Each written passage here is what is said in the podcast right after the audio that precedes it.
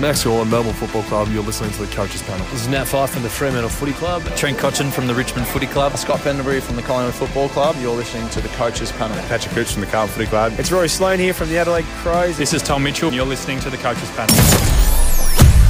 He's had seasons averaging over 120. Even in one of the formats, he was the seasonal high scorer. Touk Miller. Can the Gold Coast captain come back and be the fantasy beast we know he is? Or is he clipped under a new coaching regime?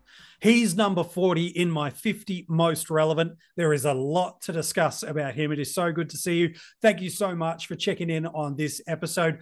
Joining me to talk about the fantasy fortunes of Touk Miller in 2024 is fellow panelist Kane. Mate, nice to be chatting with you. He's a fascinating player. What could happen this year feels like there are multiple avenues of what might be in 2024.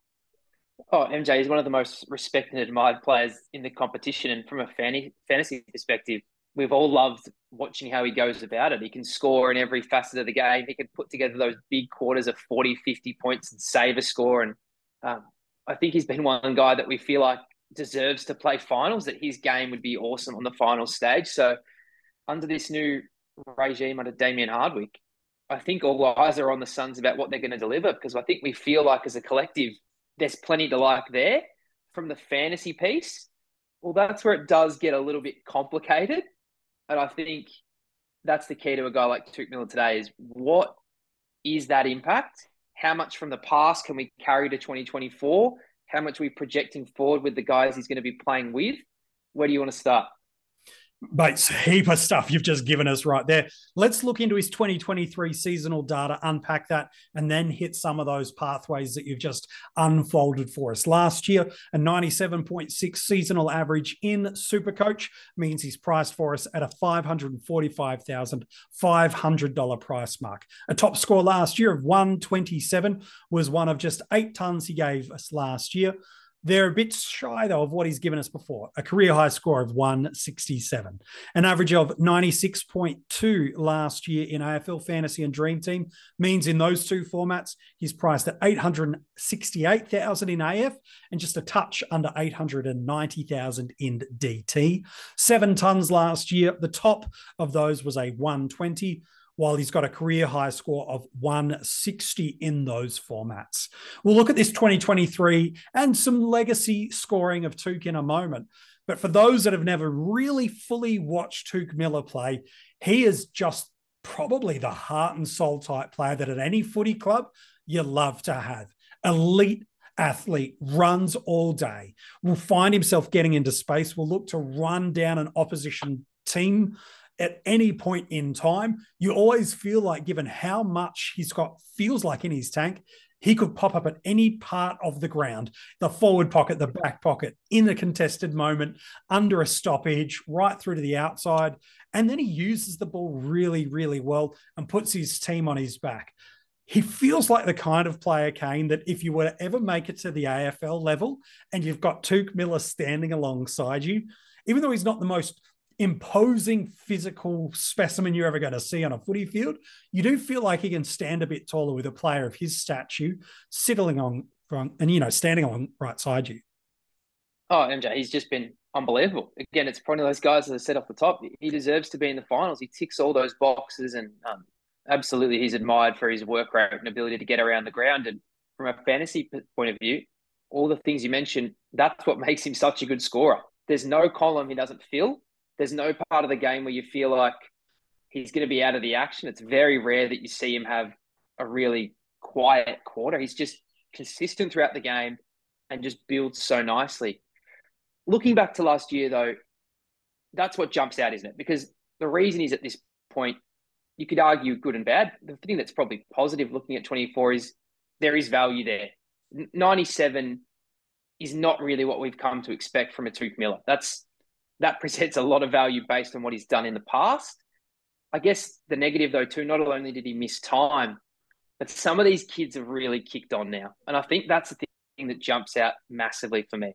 When you look at his best two seasons in 21 and 22, that was Rowell and Anderson's second and third seasons in the competition. So Anderson's played, you know, 41 games across 21 and 22. Rowell missed a few more because 2021 he was sidelined, only played the 12, but he played 22 in 2022. So that was, you know, they were getting games into them. They weren't the players they are now in 2024. And I think even though Touk missed a bit of time in 2023, regardless of that, Rowell and Anderson were coming. They didn't need any more time of Touk being out of the site. They were coming anyway. And they've all improved out of sight. You think about Rowell's inside game and even his DT's got to the 90s. Anderson's just so consistent across both formats, triple figure guy now. So that's that was their fourth season, MJ. They're here. They weren't a factor when Touk was doing those monster years, particularly in 2021, when he, alongside Jack Steele, were the fantasy players of the season. They were incredible, particularly their back end of the years when they were nearly nudging 130 every given week post bye. So I think we have to caveat that when we look at Touk Miller and we see the value that he's priced at based on last year, and what's clearly enticing is the history, isn't it? We go, this is a guy that's not just an M1, but he's fighting for the M1. He's fighting to be the first player you pick in a draft. That's where we have him. That's the regard that he's in. The hard thing is circumstances have changed. So as much as we know there's value based on past performance, what's fantasy all about? It's all about the future. It's all about projecting forward. Is this a good matchup I can cash in on? Is this the guy that takes the jump? And I think that's where it gets really, really fascinating from a conversation point of view is not only is Touk back and healthy, that's huge. Right. Rowell and Anderson have arrived. We haven't even got to a Sam Flanders who was, you know, the league winner from a draft perspective in the back half of the year and, and also in salary cap. But we've also got a new coach mm. in Damien Hardwick, who, depending on the numbers you see, obviously it's incredibly successful from a footy point of view. But mm. as we delve into fantasy, sometimes there's been some big scorers, some Dustin Martin, some Taranto. There's been some Jayden Short who's been top of his line. But collectively as a team, they weren't known for being a fantasy scoring beast. So how does that weigh into a Touk Miller and the other Suns in 2024? Yeah, it's a big question. And in a moment, I want to look through some of that data for us to be able to unpack is that myth or is that fact? Last year, from the games that he did play, an average of 96 in AFL Fantasy and Dream Team, and an average of 97.6 in Supercoach. Seven AFL Fantasy tons, one of them over 120, and eight Supercoach tons, two of them over 120. There was one score in Supercoach under 80 all year. That's an injury impacted game, which we'll talk about in a moment. Two in Dream Team and Fantasy, one of those. Also, that injury impacted game against North Melbourne. Before that injury hit, which ultimately cost him a three month span of missing footy. It was a lateral meniscus tear in his left knee, three months of footy pretty much out the door. Before that point in time, he was going in an average of 104.4 in AFL fantasy and 115 in Supercoach. Okay. In fact, really quite good. But like you said, Kane, people look at Touk, they look back at that 2021, they look at that end of 2022 and go, I'm getting not just a top eight mid, I could be getting the number one scoring midfielder. And I think that's the conversation that needs to happen. Let's just come back to this midfield and then the coach, because I want to unpack that number a little bit. But you've mentioned Miller scoring really well, not just in a young team. I think we could politely say it was a pretty bad team too. And it's not the first, what will it be the only time that we see good endurance runners that get around the ground, support their defensive team, try to impact the scoreboard with an in and outside combination and who tackle. There's been history over a number of years, even in the past two or three years, not just past 10 years, where we see good players protect their team, score in all columns, and they become fantasy beasts in bad teams. And there are a couple of players that come to mind or parallels for you that you could kind of help coaches go, oh, maybe Touk is more like that before we look at 2024 and beyond. Well, Laird was a guy in recent years, MJ, that had that sort of ability when Adelaide was really struggling you know, especially in that COVID season, and he had that midfield move. We've seen guys in the past like a Lachie Neale, and this is where it really is the eye test. And you can see Lachie Neale had a year at Freo when Fyfe went down. He was in the back pocket receiving from the kick in. Like a lot of the time where the opponent would just say, I'm happy for you to have it there. You know, we've got a game plan that's going to be able to cover for this. So often they are given a little bit of extra freedom that maybe they wouldn't normally get if it was in a team that was really competitive.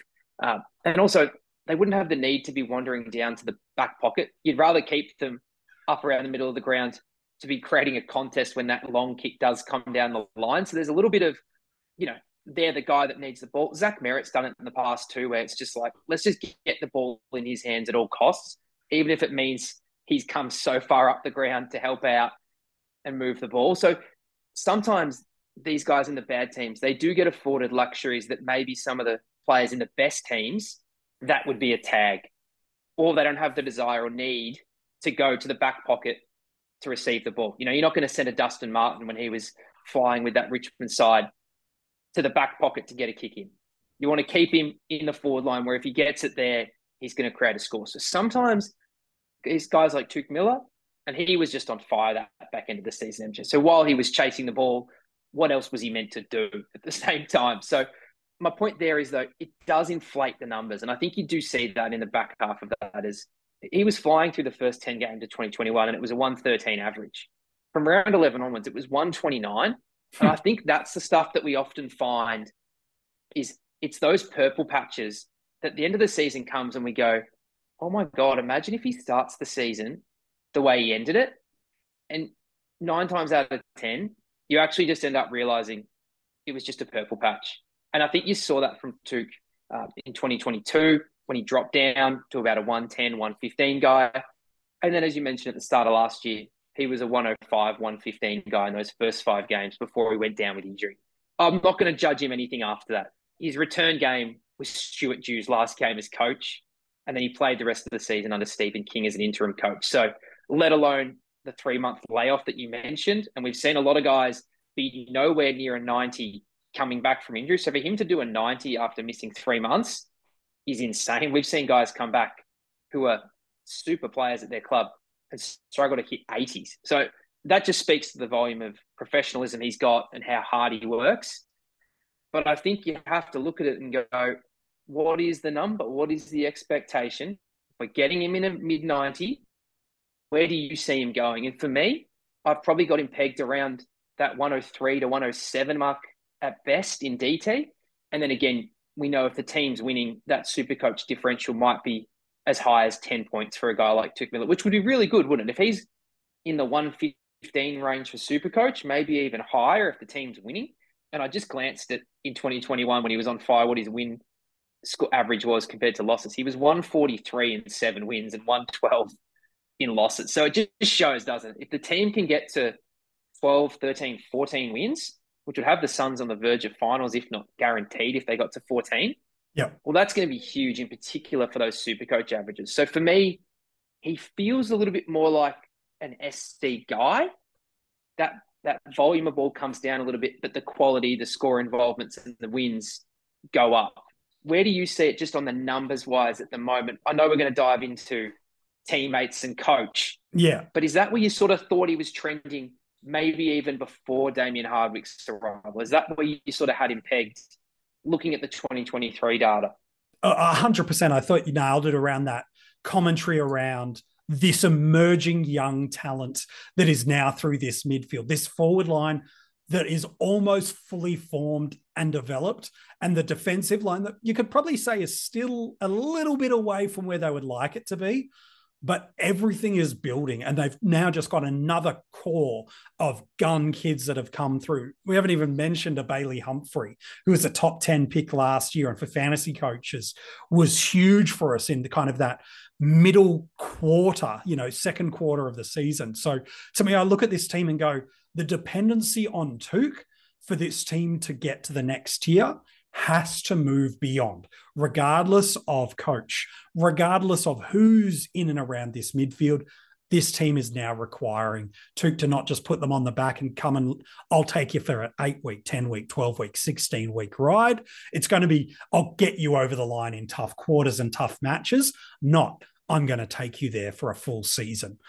There's an interesting conversation that's kind of gone through the fantasy community that I wouldn't say is a myth, but it's too easily swallowed by the community. And that is under Damien Hardwick, they don't deliver fantasy relevant players.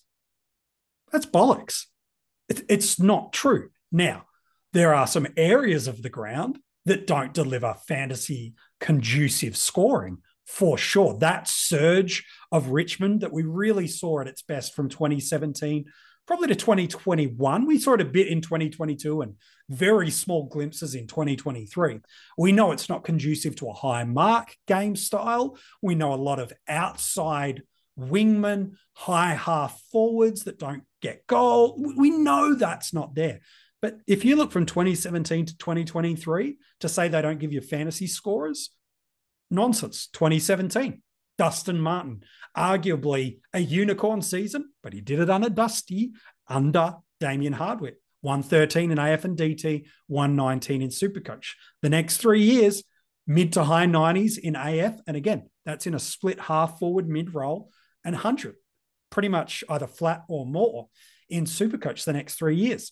Dion Prestia in 2019, an average of 99 that season in AFL fantasy. And there's some injury impact on some of those while he goes 102 in Supercoach. In 2020, goes 94.5 in AFL fantasy. And in 2020 and 2022 in Supercoach, 90 plus.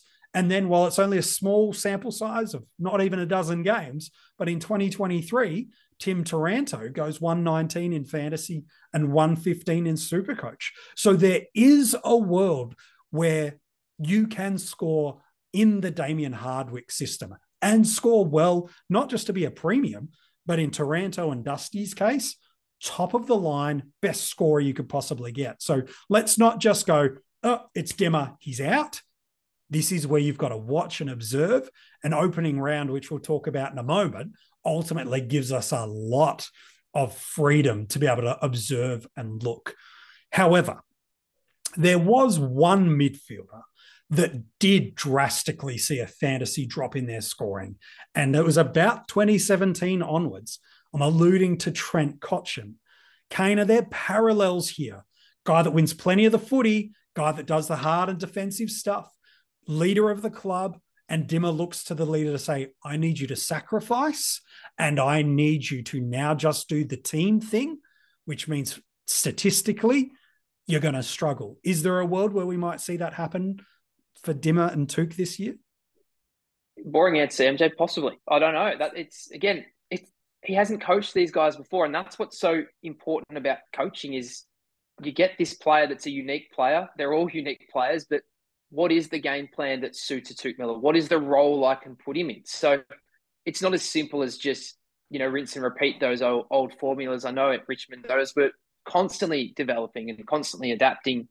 But yeah, sure, Touk's a great leader. He's a great player, uh, but he's also a great ball winner. So it just depends, doesn't it? It depends on everything else in the team, and that's what makes those stats really, really hard. Is well, maybe Dion Prestia averaged X under that Damien Hardwick system, but he hadn't coached Tim Taranto until last year, and Tim was fine. You know, now it's going to be a Noah Anderson, a Rowell, a Touk Miller, as Flanders. So that's what is really interesting. Maybe for that Richmond crew, and it clearly worked for winning games, didn't it? They won games. The fantasy numbers weren't there for a lot of them, but they won games. Maybe this Gold Coast style is a point scoring style because he's got Rowell Anderson, insert all these great guys that have shown they've got massive fantasy games. So that's the that's the risk though, MJ, isn't it? That's the big risk because as good as round zero is going to be having a free look, all of those guys we've mentioned countless times in the midfield are all good enough in a one-off game to go 120 plus. Mm. The the tricky part always is what do they do from round one and for the rest of the year when you picked him? No point just jumping on because he's had a 122 Miller. Like he can do that. Is it the role? Is it the team? Again, like all, these things. Is he better than the other player that you've overlooked? That's going to be the really, really tricky part. And uh, that's what makes the Suns really interesting is we actually just do not know. Could he be a Trent Cotchin 2.0? Possibly. Could yeah. he play more forward? Possibly. Um, we just don't know. I think the thing that I would say we do know is Touk Miller doesn't have the same reliance to score fantasy points and win the ball in 2024 as he did in 2021. I, I can pretty confidently and categorically say that with the emergence of just Rowell and Anderson, that is not the same requirement. So for me, that waves goodbye to the uber premium midfield numbers. Where yeah. it gets interesting though is can he provide enough value as a high 90s averager and price that figure to be a player that's worth it? And I think that's where he gets borderline in DT. In Supercoach, I probably feel a little bit better because, as you mentioned, he can be a really clean player, a really contested player, a guy that gets on the outside and creates scores. So, if you're confident that the Suns can play finals for the first time, I probably feel confident that Touk Miller can have a 10 point positive differential to Supercoach, get to 115, and now we're talking about something that's really, really interesting. But the Richmond stuff and looking at what Dimma did in the past, I think you can just go around in a circle with that. Yeah, I think can. you've really got to simplify it with what do you think Touk Miller is going to do? Now, if the game plan changes massively, sure, but you're not going to know that even after round zero. I think no. the interesting thing is, I look at the averages from last year, team wise. Port Adelaide had the lowest fantasy average as a team in the competition. They were over 200 points behind the top team, St Kilda. Yet they still had enough points for Rozee, for Butters, for Houston. So it's not the be all and end all if your team is not a big fantasy scorer. Sometimes it just means that they do spread the load. You look mm. at a St Kilda, there were some guys that were good. Obviously, a Marshall was incredible. Sinclair's really good. Uh, Wanganeen-Milera had his moments and Steele had his moments. But it's not like you're going, oh my God, they're so far and away because they're part of the best team. So mm. there's always guys that can carve out roles and be scorers. You highlighted it with the Damien Hardwick old teams. There was guys that were scorers, whether it was Dusty or Short. We know that Prestia was a scorer a lot of the time. Mm. Unfortunately, it was just injury that cost him a few hundred point seasons. Bachar Houli was a superstar. Yeah. And as I flagged, as recent as last year, he got Tim Taranto, who was a scorer. 110 and he was a scorer.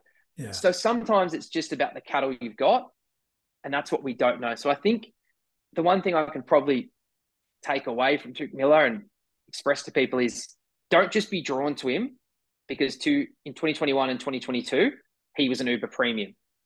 I think it has changed a fair bit since then. It doesn't mean there's not value. Mm. I just probably don't, don't, see the huge bounce back, not because Touk's any less of a player, but because he's not needed to be the fantasy monopoly in that Gold Coast midfield. That's a good summary. So he plays opening round against the Tigers. Gosh, that's going to be spicy for Dimma and a couple of his old players that he's coached. Then they play the Crows. It's the Dogs. They're on the bye at that point. Then it's the Giants.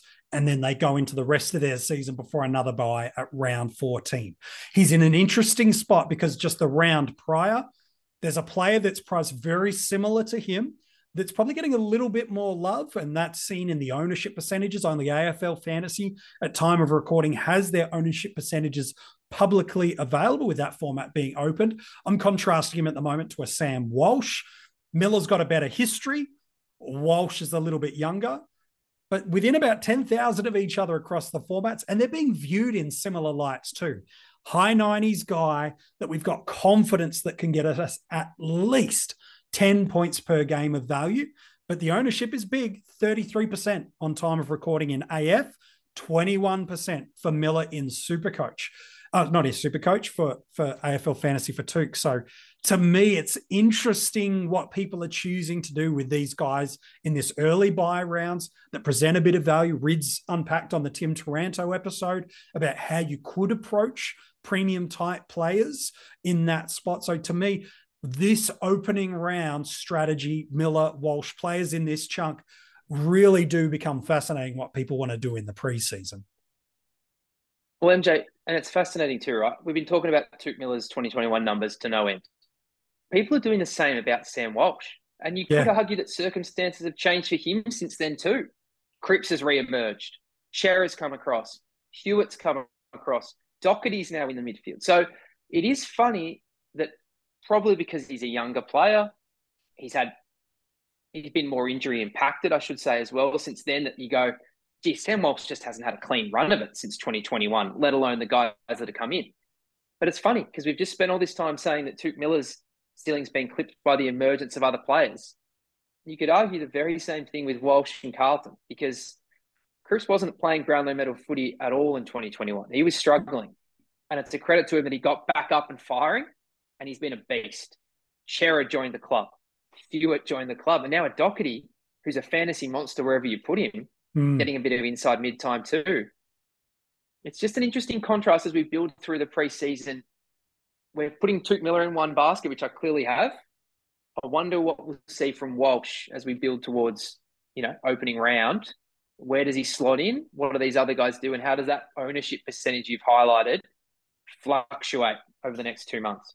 Yeah, it's a really nice little curveball you've given us as we wrap up the episode. For me, a player like Touk and the Suns, just in general, are a massive watch this preseason.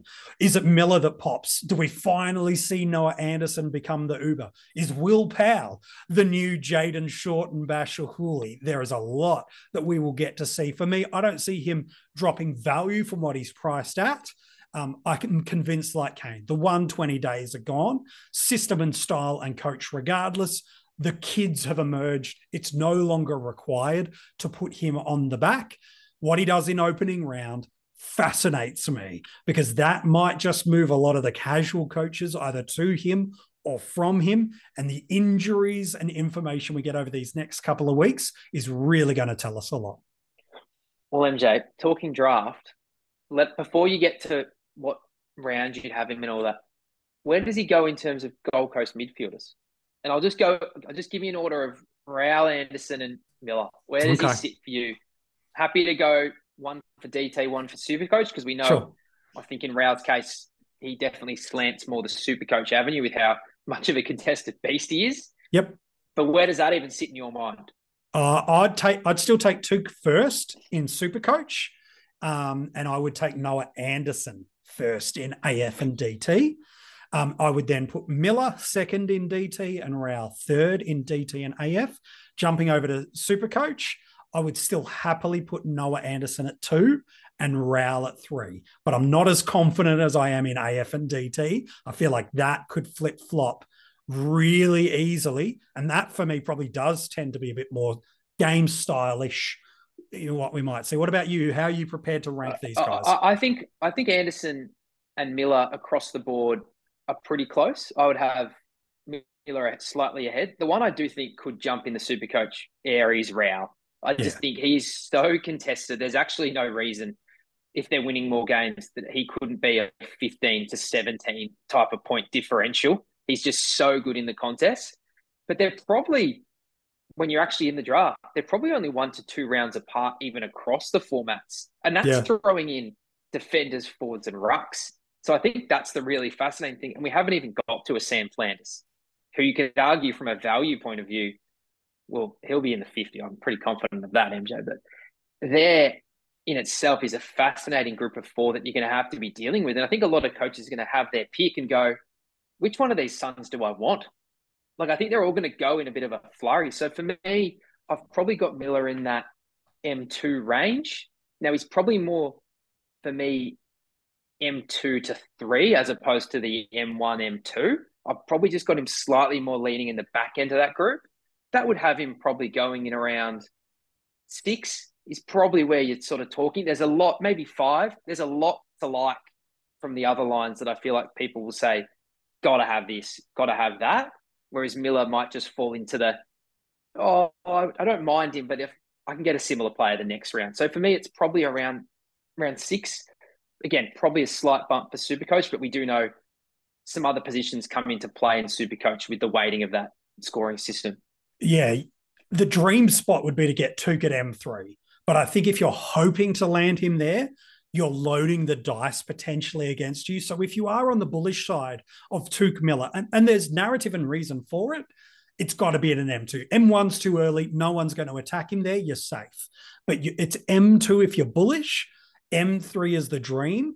But you're probably only way you're getting it at M3 is you're going midfielder one, two, three rounds, and, and you're really exploiting that early and not trying to get a top end ruck, one of the better defenders or early selection on a forward. That's probably the only way he's going inside the first four rounds for me is if you're really going hard on midfielders early.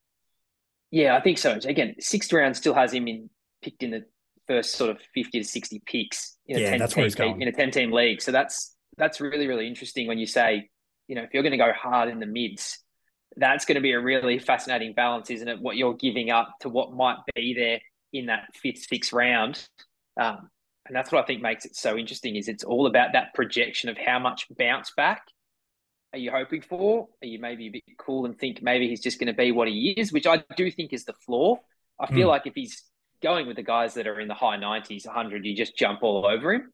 But it only takes a preseason article or press conference and say he's on the half forward flank or he's going to be playing a role that maybe we don't expect for that all to change. But you just feel like when you're betting on Touk Miller, you know you're betting on an absolute pro. No stone's going to be left unturned um, in getting the most out of himself. And gee whiz, if he was a forward, wouldn't that be a incredible luxury to have? I'll happily take that if it, if that dice lands our way. Gosh, maybe we should pray that thing in. We might need them, Kane. As always, a pleasure to be able to chat with you. Fantasy footy and super coach. Touk Miller's a fascinating player. You've done a fantastic job for us on this episode. Thank you, mate. If you want to go and read the accompanying article on this episode, you can both this for Touk and every other player we've revealed so far in the 50 most relevant. You can find it at coachespanel.tv. In the description of this episode is where you can get in touch with us across social media. Make sure you've followed us. If you're on those, we are too. Give us a follow, join the conversation with the community. Plenty of the Coaches Panel fans and followers are getting around the 50 most relevant, unpacking the nuances of what could be and what might be. If you've followed us on the podcast that you're listening to this one right now, wherever that is, make sure you follow, leave a five star rating and review. It takes you 30 seconds, but it's a nice, simple way of saying thank you to the coaches panel, help others in the community discover the coaches panel. In about 30 seconds, I've got a clue for you about who's coming up as we get into the 30s. But if you do love the coaches panel, you are enjoying this content, you want to say thank you or get some extra content from us. Or you can do both with one thing become a Patreon. For as little as $2 a month, you can join our Patreon supporter group. There's a bunch of different hidden groups and content access. You can get a whole heap of different articles and tiered rewards. And if you jump in at that breakout or premium tier, one of the rewards those tiers get is the audio podcast of the 50 most relevant a day early. So they are well ahead of you. In fact, if you get that premium tier level, you also get an exclusive episode that is a round review when the season gets moving. So it's not just the preseason content you get, it's what you get year round from the coaches panel. So we're going to jump into the 30s tomorrow. The 40s are now done. Let's head into the 30s. Let's go breakout territory, shall we? Everybody loves a breakout. Last year, he gave us his career high AFL fantasy score. And he's been giving us tons pretty much since day one. Last year, 116 in Supercoach. Sounds like a pretty good career high score to me, doesn't it? Mm-mm. He did that the year before. So, who is this breakout guy that in a line we're desperately looking and scampering to find how we can get the maximum return from a minimum amount of investment. This player could just be it. Joining me on the episode, Hef of the Keeper League pod. He is going to talk about this breakout candidate tomorrow on the 50 most relevant.